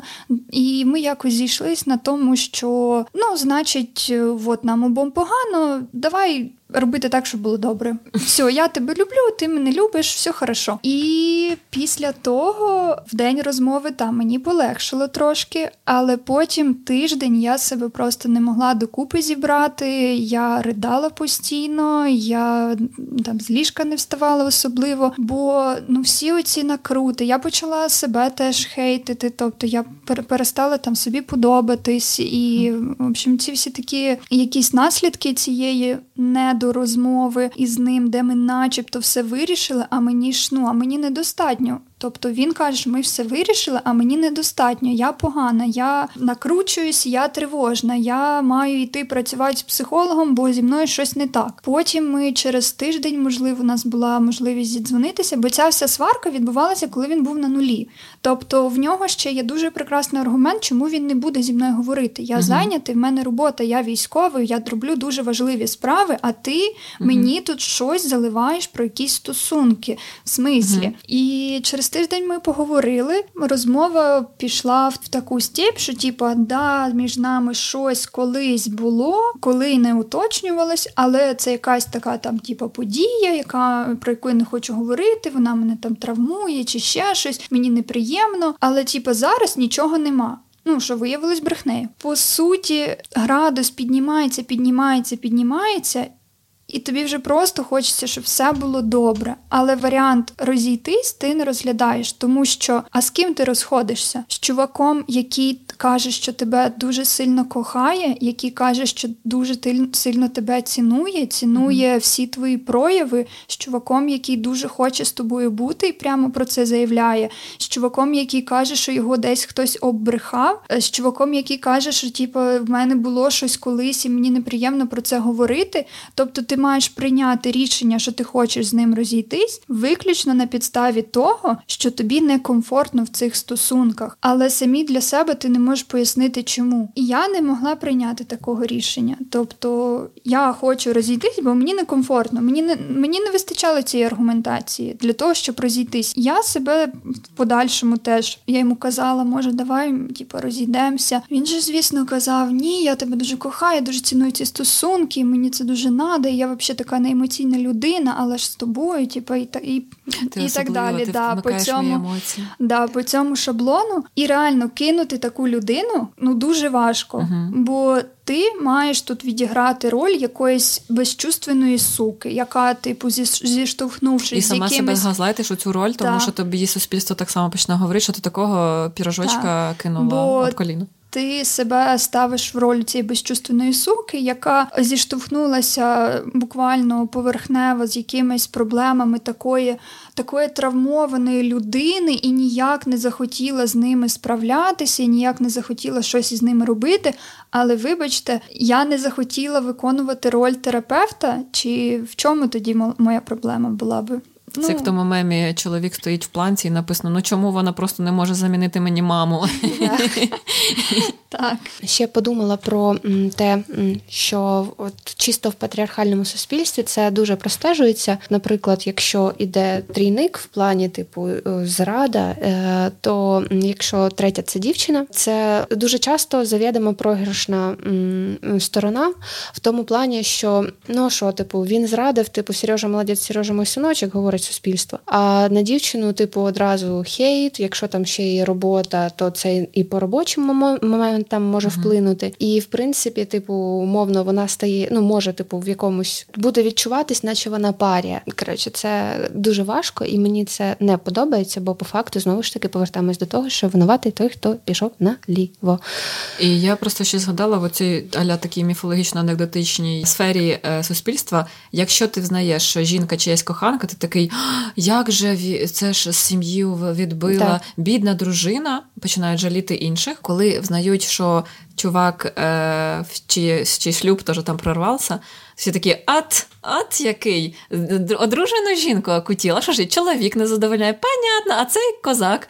І ти такий, хм-хм, дуже весело. Подвійні стандарти. І я впевнена, да, да. що в моїй ситуації було б абсолютно таке саме ставлення до мене і до, ці, ну, до, до цих історій про зради, якби не почали випливати його приколи по робочій mm. сфері. Тобто, якби ніде ніхто нічого не сказав ні про ті ж міномети, ні про ще щось, я впевнена, що це все просто потонуло би в хейті. Це те, чого я дуже боялася, але все одно пішла, виключно з думкою про те, що дуже хочу, щоб ця історія дійшла хоча б до одних очей вух, які мають справу з Сордом або в подальшому ризикують знайти його так само на тому ж Тіндері, uh-huh. і, в принципі, зацікавитись цією людиною. Бо я його гуглила, бо мені там закидала, як же ж так, ти що не могла прочитати в Вікіпедії, що в нього якісь проблеми з ордінами, чи проблеми ще з чимось. Клас, просто а жінці яка... для того, щоб вступити в стосунки, треба пройти сімнадцять кіл пекла, щоб знати, yeah. що у цей чувакак, ні... yeah. Чу... чувакак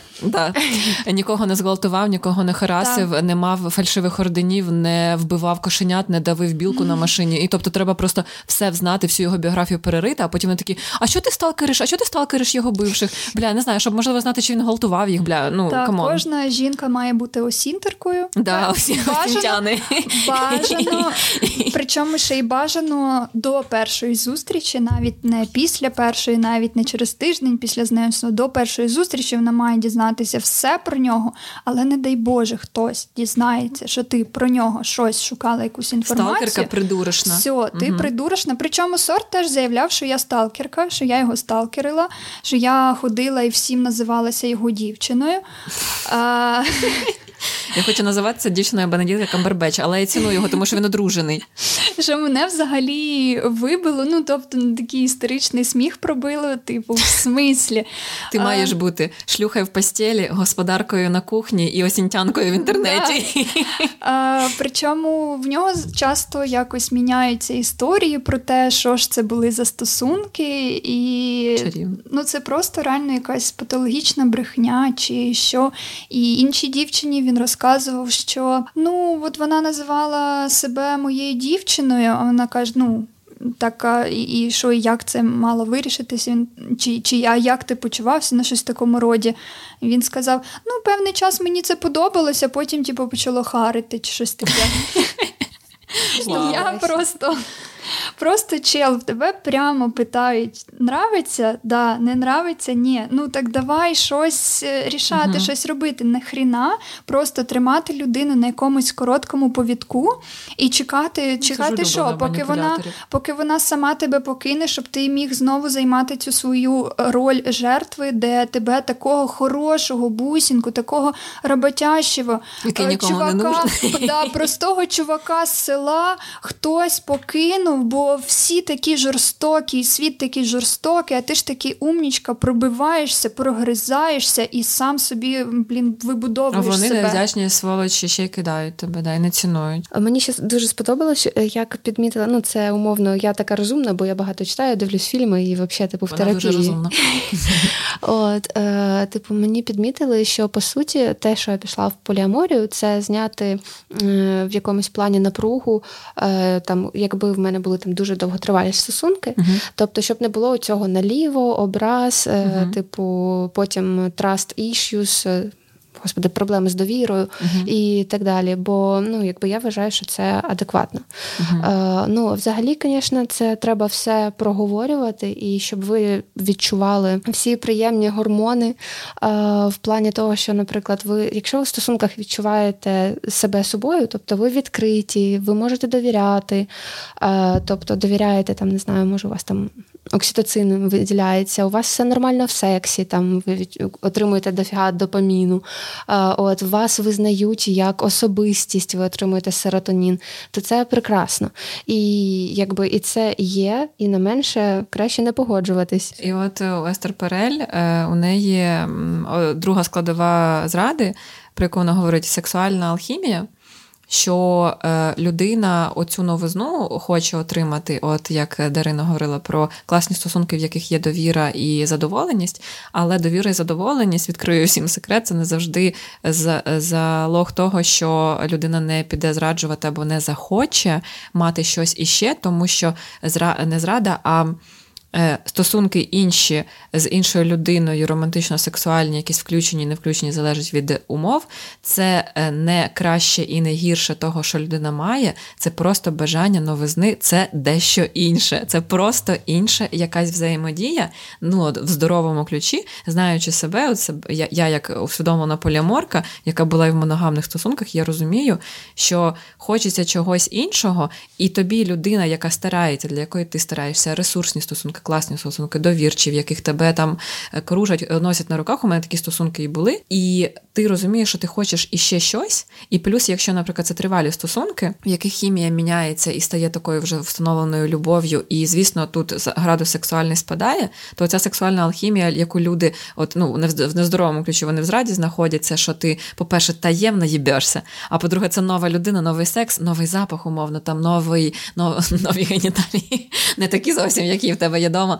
От, зовсім інша людина, зовсім інша, звісно ж, динаміка, і там емоційна складова сто відсотків накладається, тому що третя складова, про яку Перель говорить, це емоційна залученість, яка дає адреналінчик, і це нова хімія. От я просто по собі знаю, що там, якщо в мене якісь, в мене були тривалі стосунки, відкриті полігамні, але я, мені було настільки добре, хорошо, і мені просто захотілося не інших чоловіків, будучи в гетеросексуальних стосунках, мені захотілося та-да-да-да-да, мені захотілося з жінкою спробувати. Я нарешті зрозуміла, усвідомила себе бісексуальною, і там, звісно, типу, чоловік мені замінити це не міг, і там я наусвідомлювала купу усвідомлень, але суть до чого я веду, до того, що ці штуки новизни, її хочеться, і це непогано хотіти цього, погано не говорити про це з людиною, якій ти там, не знаю, при розписі або в взаємодії, от як Сорд Лєрі там говорив про те, наскільки цінно, наскільки важливо, наскільки то сьо, це ж якби тут, якби, само собою зрозуміло, що ти довіряєш цій людині, якби, ну, треба до неї прийти і спитати, розказати, що ти хотів би, що ти хотіла би, і що ти хотів би спробувати.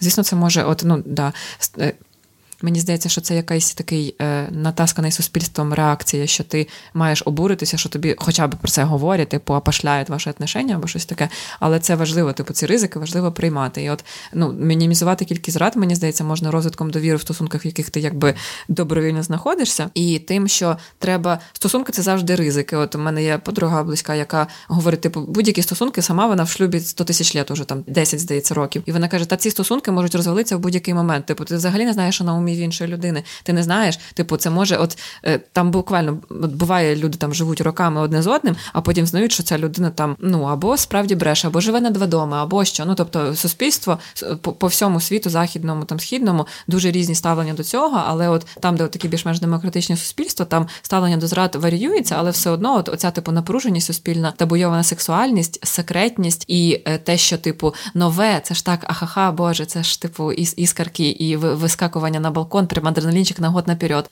то воно прям всюди це присутнє. Ну і знову ж таки повертаємось до того, що умовно все треба проговорювати. Знову вони про екологічну комунікацію, мразюки. Да.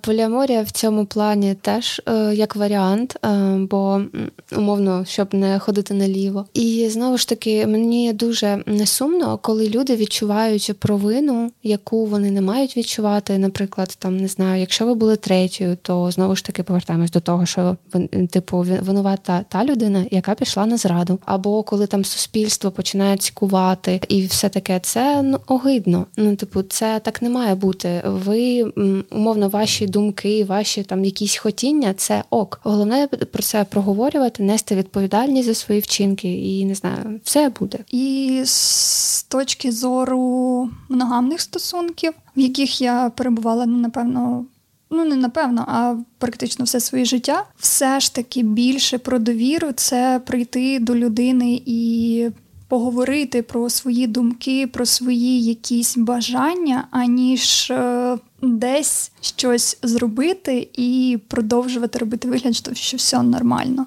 Угу. Все нормально, я ніде нічого не зрадив і все, що у нас хорошо. Бо ми якраз це раніше проговорювали, що це страшніше чомусь для людей з точки зору підваження довіри, яка існує між двома, страшніше прийти і розказати про свої бажання і про свої думки, і запитати в свого партнера чи партнерки про їхні думки, аніж піти на зраду і нічого не розказувати про це. Угу.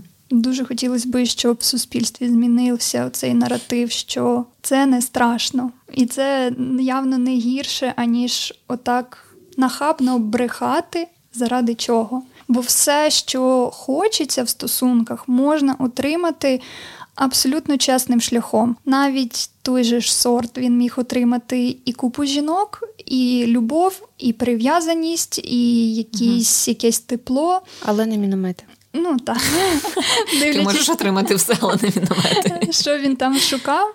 Просто, можливо, не зі мною, або, можливо, не з тими дівчатами, яких він обрав. Але так, все одно міг би це отримати. Судячи з того, як їх багато було, йому не сильно було принципово, з ким саме він хотів це все отримати. Дуже... Думайте. Да. І дуже часто гірка правда краща, ніж солодкий нахріб. І взагалі бережемо м- себе, м- обговорюємо все. Так, розповідайте в каналі, як ви вирішували ситуації зрад. Якщо з вами таке траплялося, сподіваємося е- на фідбек, на те, що на вирішення, як ви вирішували кризову е, ситуацію таку, що далі було зі стосунками, що які ви зробили з цим висновки, і що ви думаєте щодо того, чи варто говорити людині, про яку ти знаєш, е, які зраджують, чи варто говорити чи ні, і взагалі, е, чи варто втручатися.